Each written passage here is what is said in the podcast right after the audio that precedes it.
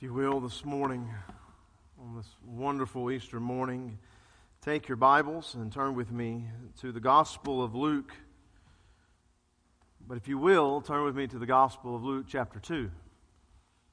It may be very naturally expected that today I would choose a passage of Scripture that would really be found toward the end of the Gospel. And not just Luke, maybe one of the other Gospels. We all know that Luke 2 is really more of a Christmas chapter. So, why Luke 2? We're going to be on verse 11 in just a moment. Well, beloved, we celebrate Easter every Lord's Day, for it is the resurrection of Jesus that commits us to, to meet Sunday after Sunday after Sunday.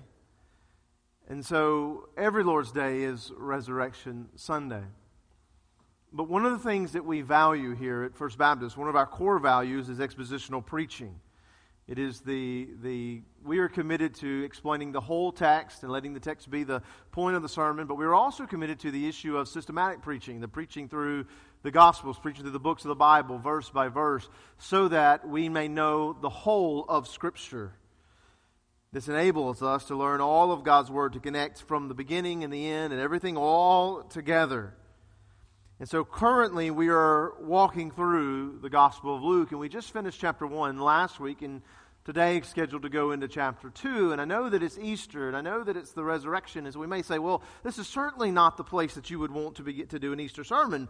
But, uh, but as we look into this, I want to show you that here, even in this Christmas story, even in this birth of Christ, that at the end of the day, we are still looking at the crucifixion and the resurrection of Christ, the very things that we celebrate during Easter.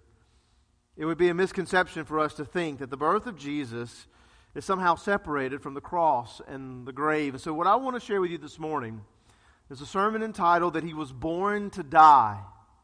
That He was born to die. And I want to show you four things this morning, all found in one verse, verse 11 that Christ was born to die. He was born to die for you. He was born to rise for you.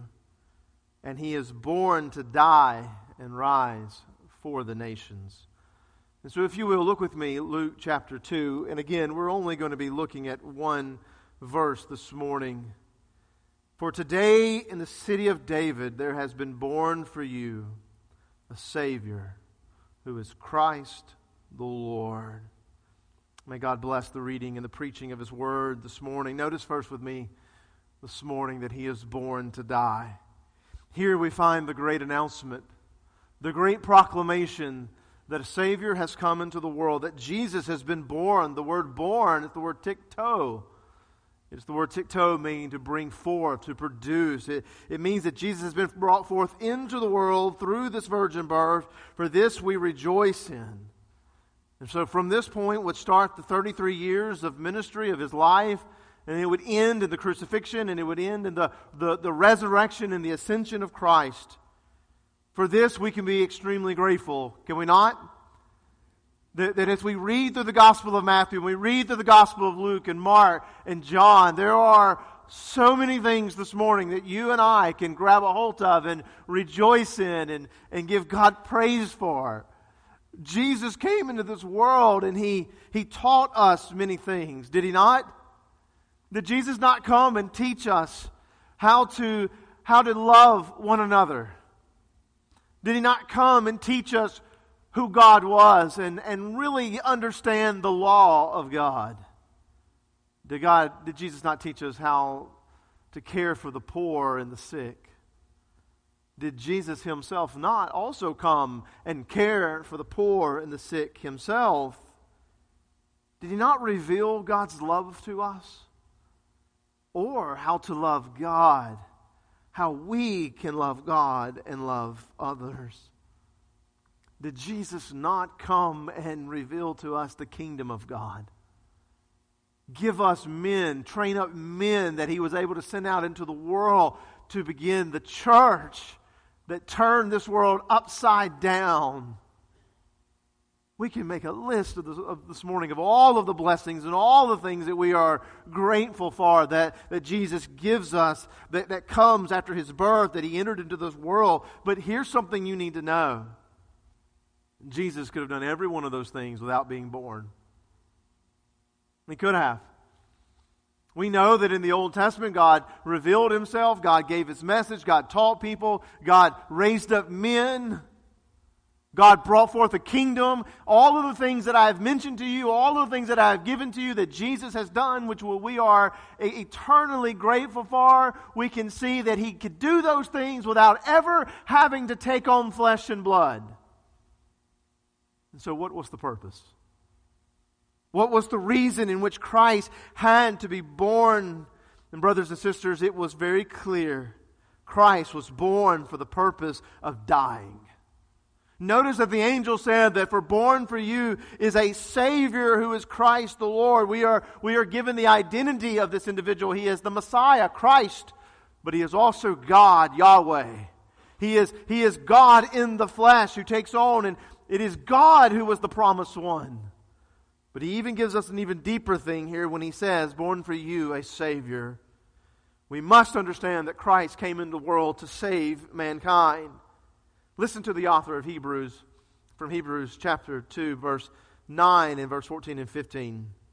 As he kind of illustrates to us this beauty of Christ in connecting the birth and the, and the, resur- the death and the resurrection of Christ. He says, But we do see him who made for, for a little while lower than the angels, and namely that Jesus, because of the suffering of death, crowned with glory and honor, so that by the grace of God he might taste death for everyone. And so, therefore, since the children share in the flesh and blood, he himself likewise also partook of the same, that through death he might render powerless him who had the power of death, that is, the devil, and might free those who through fear of death were subjects to slavery all their lives.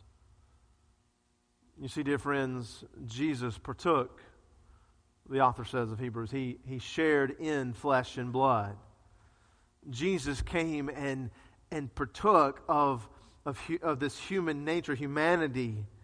Why? Because in his natural existence, flesh and blood was not there, but Jesus then is born. He's brought forth through this birth, partaking of flesh and blood, that he may share in your humanity. Why? Well, God sets this up all through the Old Testament. He even sets this up even in his law, that Jesus may be a kinsman redeemer. We know the story of Ruth, do we not? The young woman, the, you know, whose mother, who married a, a man whose son, who died, and, and then the, the brother in law died, the, the father in law died, and it was just her and her mother in law, and they're expecting themselves to die, and they go back to, to, to, to Israel, they go back to Jerusalem, they go back that they may die. And their only hope would be that someone within the family, someone who was close to Naomi, someone who was a kinsman, may marry Ruth that he may redeem the family name and bring protection and bring life to this family that knew nothing but death. Well, brothers and sisters, that when Jesus Christ came into this world, he came for the very purpose that he may share as a kinsman redeemer, that he may take on flesh and blood for the very purpose of being a redemption for you and for me. I love what John MacArthur says about this.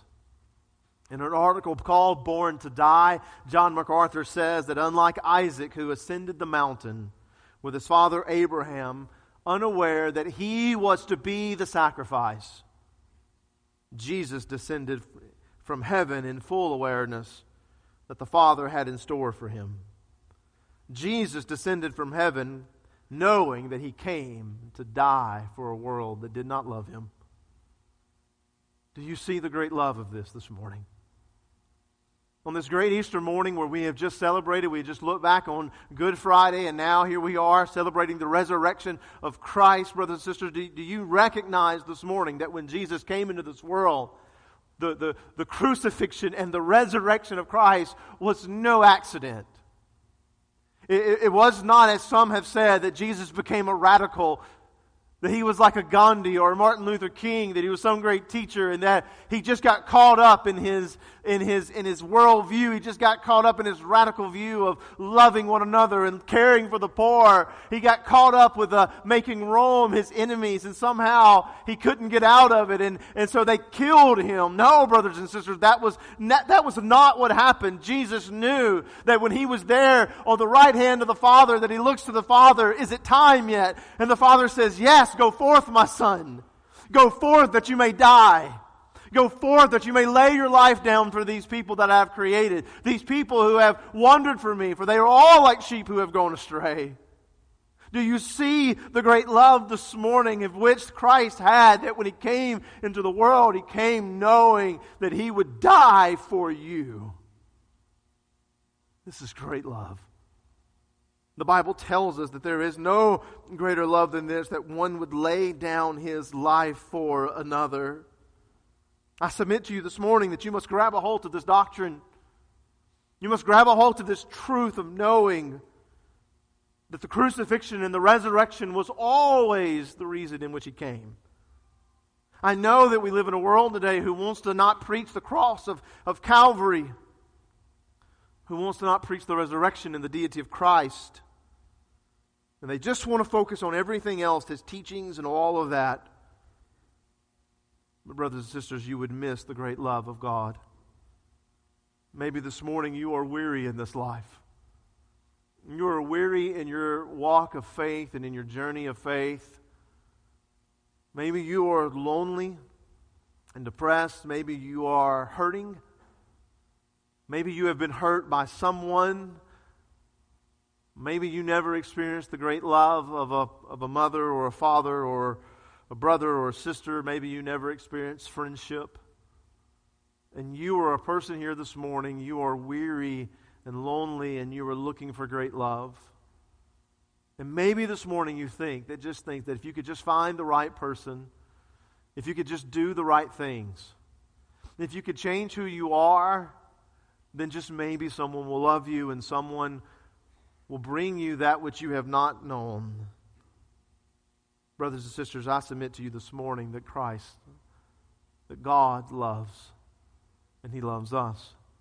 And we find it in the fact that He sent His Son to die for us. Dear friend, draw strength from this great truth this morning. Christ loved. Which leads us to the second point He loved you. You see, Christ did not just come to die in general. Notice that the angel proclaimed Jesus was born to die for you. And this word here, we know that he's talking to the shepherds, and so, but that would be foolish of us to think that he's only talking to a group of shepherds. It would be foolish to only think that he was only talking to the Jews because it is a word that is in its plural form. It means all of us, and I'll even come back to that again later. So we know that you and I are included in the you.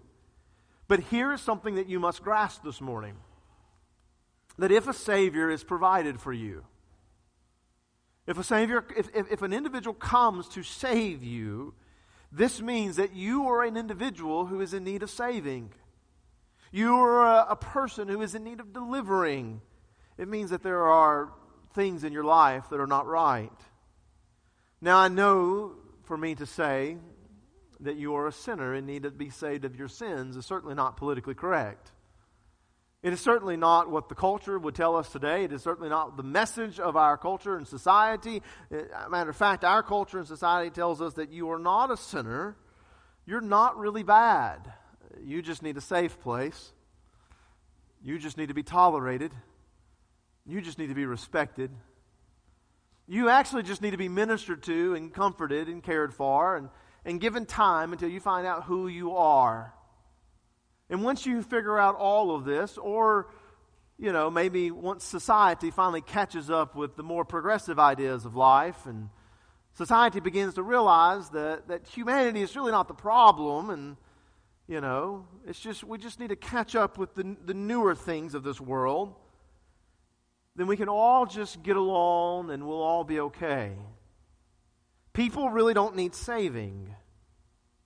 You're not the problem. But that is not what the angel said. The angel said, Born for you this day, born for you a Savior. What do the scriptures say about this? What does the scripture say about you, and what do the scriptures say about me? Well, we could go to the Old Testament and we can read in Isaiah 53 6 that all of us, like sheep, have gone astray. Each of us have turned to his own way. In other words, that we know we are a people who are who, who disobey our Lord, and instead of going according to his will and following his commands, we, we follow our own way. Or if you would, turn with me to the right to the book of Romans. Probably, Romans chapter, Romans chapter 3, probably the most clear view of our sinful nature. If you would, look at that with me. Romans chapter 3, verse 9.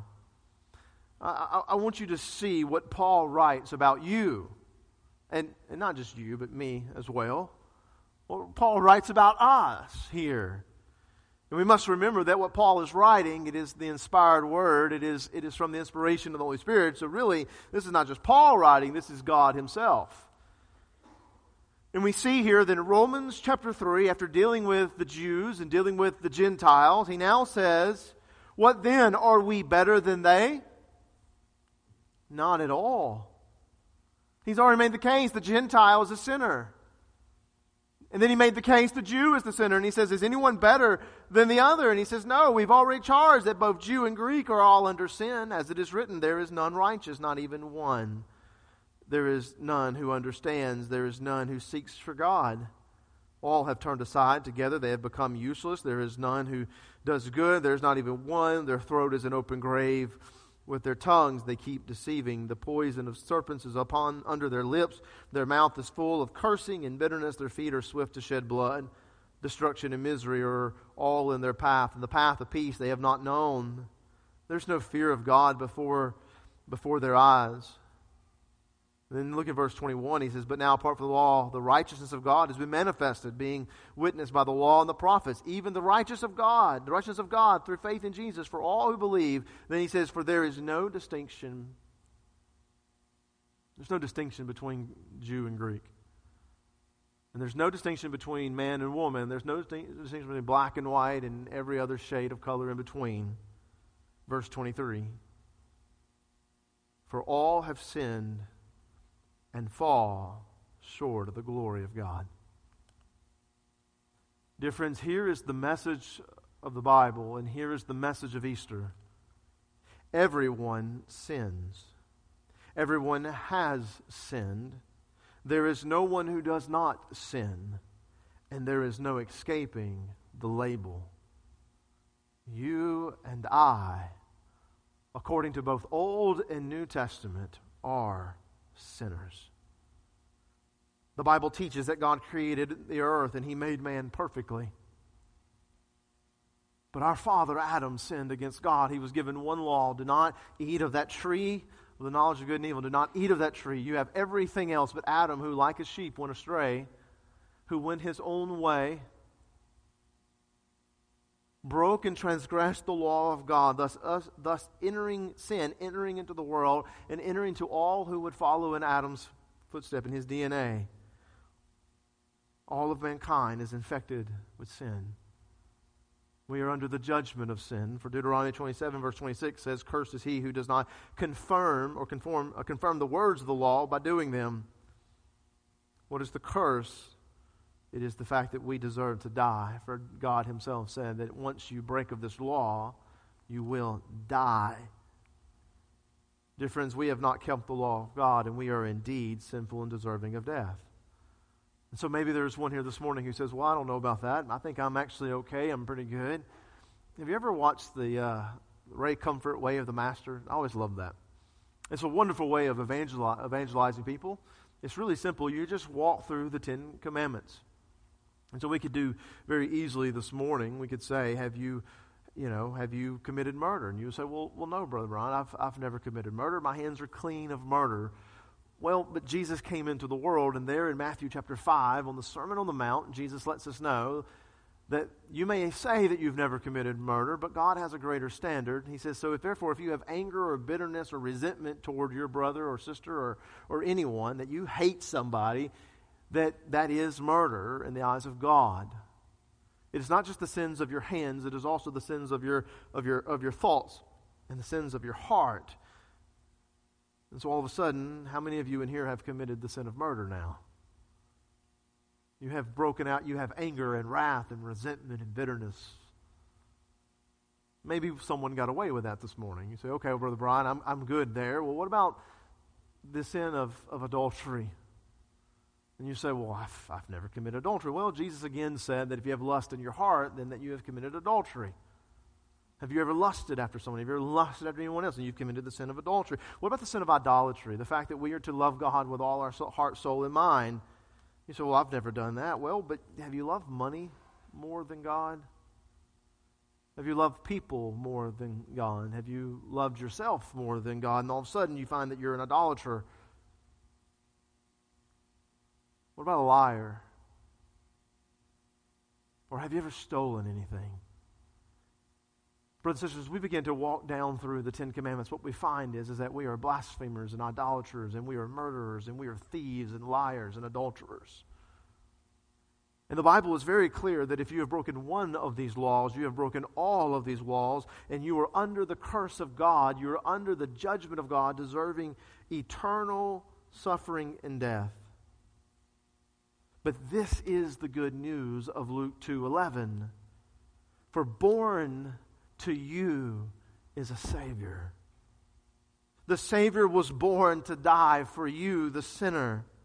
Mark 2:17 tells us it's not those who are healthy who need a physician, but it is those who are sick. I did not come to call the righteous, if you are righteous this morning in and of your own works, if you are like the Pharisees who believe that you have not sinned and you have never done anything, you've never done anything wrong, and that you will stand before God and you will be judged according to your works, then guess what? Jesus was not born for you. Would anyone be willing to say that? That if you are righteous and you are not a sinner, then, brothers and sisters, you cannot claim that Christ came for you. But he says, I did not come to call the righteous, I came to call the sinner. And then all of a sudden, our hands can go up this morning and say, That's me. If you can see your sinful state this morning, beloved, I want you to know that you have the promise that Jesus came to die for you today that Christ came to bring forgiveness and healing for your sin. Because right above that verse 6 of Isaiah 53, he says, in verse 5, he says, But he was pierced through for our transgressions, and he was crushed for our iniquities. The chastisement of our well being fell upon him. And by his wounds, by his scourging, we are, notice the word, we are healed. We are made whole we are forgiven and we are made right. You see, to experience the forgiveness of sins, brothers and sisters, you must know that Christ died for you. You must, you must, you must embrace this fact that, that Jesus and place faith in the fact that He is Christ the Lord and He came and He died and He rose from the grave. You must recognize, secondly, your sin. You must stop hiding from your sin. You must stop justifying your sin. You must stop, you must stop trying to, to, to cover up your sin. You must confess your sin before God. And then you must run from your sin. You must turn away and run from your sin. You say, Brother Brian, where do I run to? You run to the cross of Calvary. You run to the empty tomb. You run to Christ. You run to Christ. And I would even encourage you to run to a Christian friend, run to the Word of God, and begin to study and begin to have others help and work with you that you may, that you may have power and victory over your sin. But know this just as Christ healed the sick and the lame and removed their physical impurities that plagued the people of his day, his death on Calvary is the remedy for your spiritual illness and sin. Christ sets us free. He sets us free from its power and he cleanses us. For 1 Peter 2:24 says, he himself bore our sins in his body on the cross so that we might die to sin. That is the beauty of Good Friday. If my sins cannot be destroyed and cannot die with Him on that cross, then it's not good. That's the beauty of the resurrection of, of, of, Christ, that if he cannot, if he did not rise from that grave, then it is, it is not a good day, brothers, because my sins are still here. But he tells me that he bore my sin on his body, that my sin may die, and I may live to the righteousness, for by his wounds, notice the wording Peter says here, by his wounds you are healed. I ask you today, beloved, do you need forgiveness of sins this morning? If you say, I don't, if you say, I'm, I'm not in need of that, I have nothing to offer you. But this morning, if you embrace the fact that you are a sinner and you would say, Brother Brian, I am in need of the forgiveness of sin, I have grand news for you. Run to Christ. If you are an unbeliever needing the forgiveness and needing salvation, run to Christ in repentance and in faith. Exercise faith. Call out to God. Ask Him to save you. Ask Him to wipe you clean, to give you a new heart, to make your slate clean. Confess your sin. Confess your sinful state, your sinful nature to Him. And seek today to run away from that and to run to the Word and the commands and the will of God. Or maybe you're a believer this morning who has come in and you are tired of sin plaguing you. Isn't the battle of sin weary, brothers and sisters? Amen? Don't you get tired of dealing with it? Go to Christ in prayer this morning if you have found yourself in sin. Go to Christ this morning and confess your sin and knowing that He died for you. And so, therefore, you have the promise that your sin can be forgiven and the power of sin over you can be broken. But thirdly, I would suggest to you this morning not only did he die for you, you need to see and understand that Christ also was born to rise for you.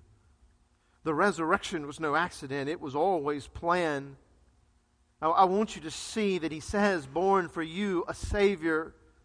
How could he be a Savior if he did not rise? How could he be proclaimed a Savior if they knew that, that, this was, that it was going to end on the cross and, he, and that stone was going to stay exactly where, where it was? Oh, I believe that when the angel said, that when the angel declared that it was a Savior that was being born, that he knew and he rejoiced in what was to come. Have you ever just known something and the other person didn't? And you're just you're just giddy with excitement and you're like you know you're just I, am like that with movies. Like if I, if I see a movie and i'm watching it with my kids and i'm just like oh, y'all just wait. The ending is coming. And they're like dad we're, that's just the introduction.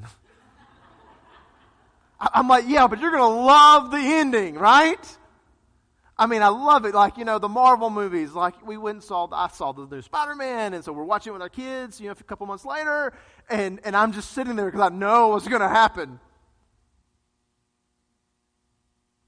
It's going to be good. Can you imagine the angel who comes and he says, Born for you a Savior. He's going to die. And the other angel's like, Shh, they'll figure this. We're gonna, they're going to figure this out. Hold on, we're going to see this. He knew all of heaven knew what was going to take place. And this is the beauty of Easter that without the resurrection, his life and his death mean nothing. 1 Corinthians 15, 17 through 19, it says, And if Christ has not been raised, your faith is worthless. You are still in your sins. Oh my goodness, we have to go back to point two now. If he's not been raised, even if he does die, if he has not been raised, I'm still in my sins. Not only that, he says that all those who have fallen asleep in Christ have perished. If we have hoped in Christ only in this life, we are of all people who are to be most pitied. But the angel knew that we were not a pe- people to be pitied. For the Bible tells us that the angels look upon man. They, they look upon us because of our salvation in Christ and the work of God that He did. They look upon us because they're amazed by what was going on. We are not a people to be pitied Because Christ was brought forth from the grave. And Paul writes, he continues, he says that this brings us life. For all, he says, for just as in Adam all die, so also in Christ all will be made alive. Everyone whose faith, who exercises faith and repentance in Christ will be made alive. Colossians 1:18 tells us he says that Christ he is the beginning the firstborn from the dead. You know what firstborn means? I have four kids. That means there's three others behind the first one. Firstborn means you got the first one, but then you got all those who come later, right? If Christ is the firstborn from the dead, what does that mean? It means there's going to be another, and another, and another.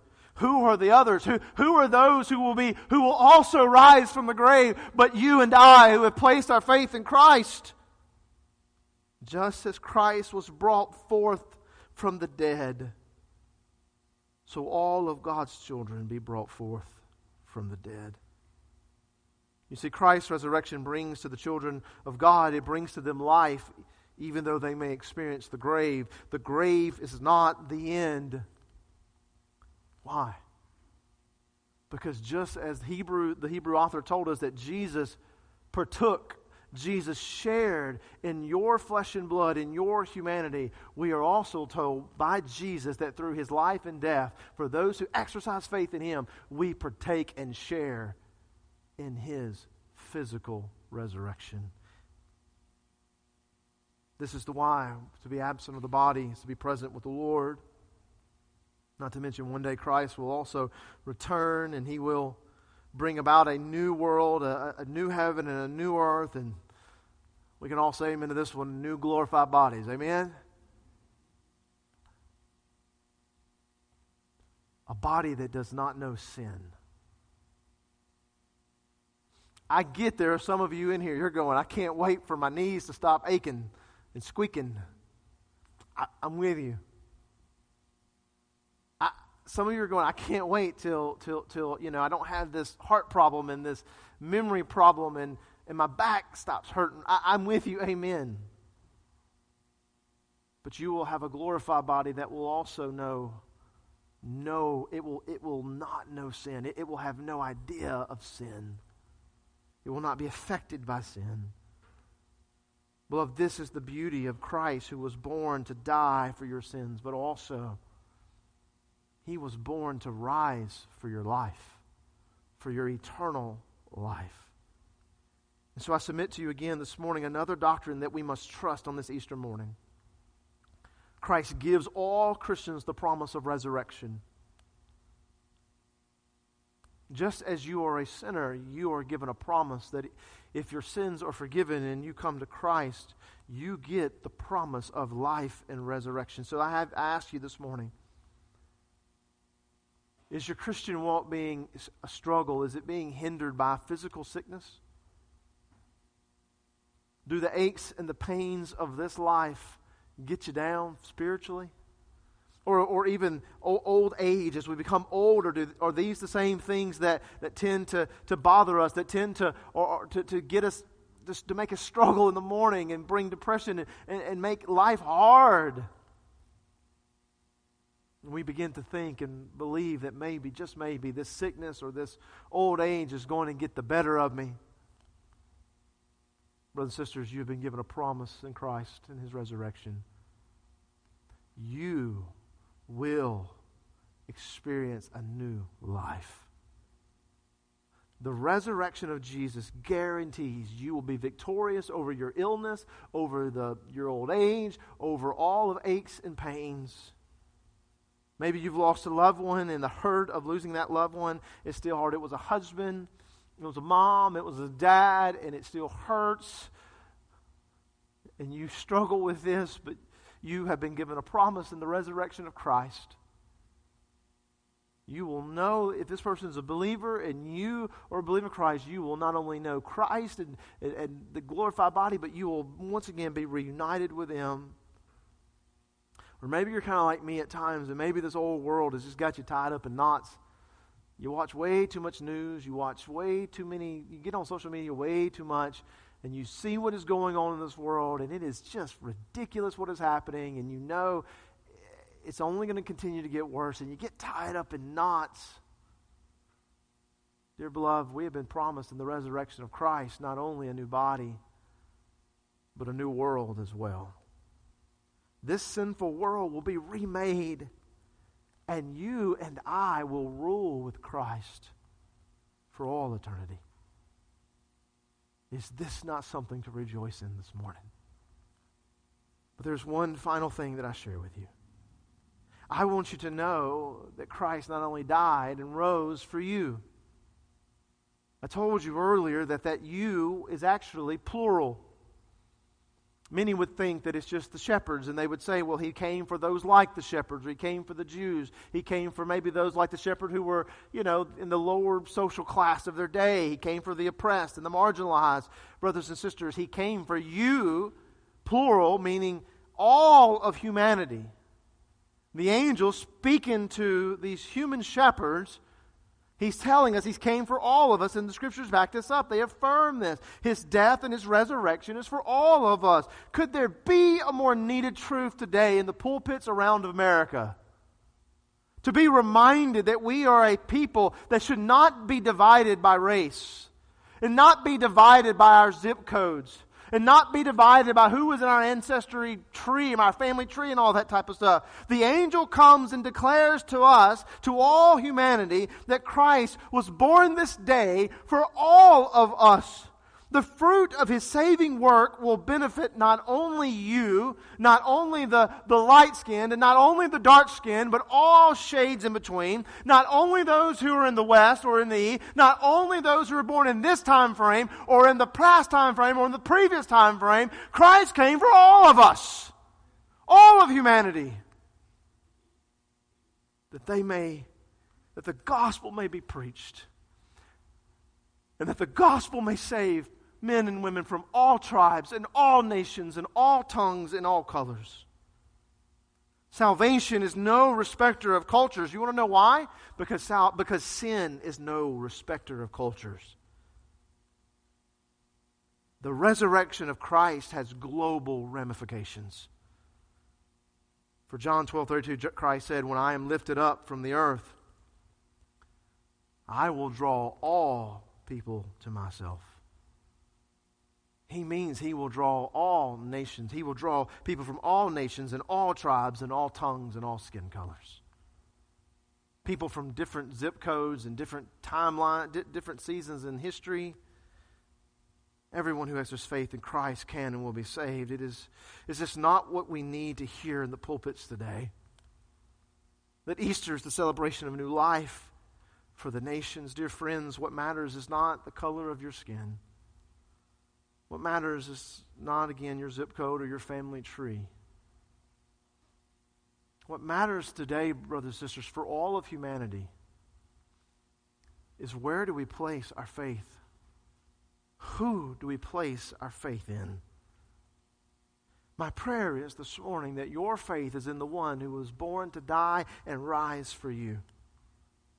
But I also encourage you this morning not only should you place your faith in this one, in Christ, you should also proclaim this message and this message alone for the salvation of those you love and the salvation of humanity. I challenge you this Easter morning to be part of the effort to see the nation saved. Jesus died and was resurrected for all, for the nations, for that, that we may that those from those nations may come to Him. We are commanded to go and to tell and so on this Easter morning, I would encourage you to go and tell your family members Christ was born to die for you. Go and tell your friends, and go and tell your neighbors. Go and tell your coworkers. Parents, go home and tell your children. And don't stop telling them. Go, go home to those who have, who have who have heard you once and heard you twice, brothers and sisters, and they still have not come to, to exercise faith in Christ, and you're to the point of giving up. Don't forget, Christ has died. They can be saved. So tell them over and over and over again. Fulfill the Great Commission to proclaim the life, the death, and the resurrection of Christ to the nations. In closing, I leave you with this. What I have shared with you this morning is the simple gospel of Jesus Christ. And on this Easter day, sadly, there will be churches all over this country who will do things other than just that. This past sun, this past the other night, Melly and I, we the kids were gone and we watched a movie. And I'm not very big on low budget movies and things, but but we watched one because the title was interesting and it was called Church People. And it was really a good, kind of interesting movie. But the way that the whole thing was, was that it really was making fun and pointing out the error of American church culture. You see, we're all about the gimmicks. And so Easter was coming, and so this pastor had already been shot out of a cannon. He had already had the church logo tattooed on his arm. He had already done all these different things. And so he wanted to do something big and grand. He wanted to do something that would draw the masses. And so, therefore, on that Easter Sunday, he had a plan to crucify one of their teenagers. To literally put nails in the hands. They thought this would just draw a large crowd. It was a gimmick, it was a show that had gone way too far. And one rose up and he said, Brothers and sisters, he says, we must not move away from the gospel. Dear brothers, Easter is not a gimmick. It's not confetti. It's not a production. It's not a show. The message and the power of Easter is the gospel of Jesus Christ. Jesus Christ was born Jesus Christ lived a perfect and holy life, never sinning. He died for your sins, and He rose to bring you life. Repent, believe, and stop looking to the gimmicks because the power of Easter is in the gospel. Let's pray.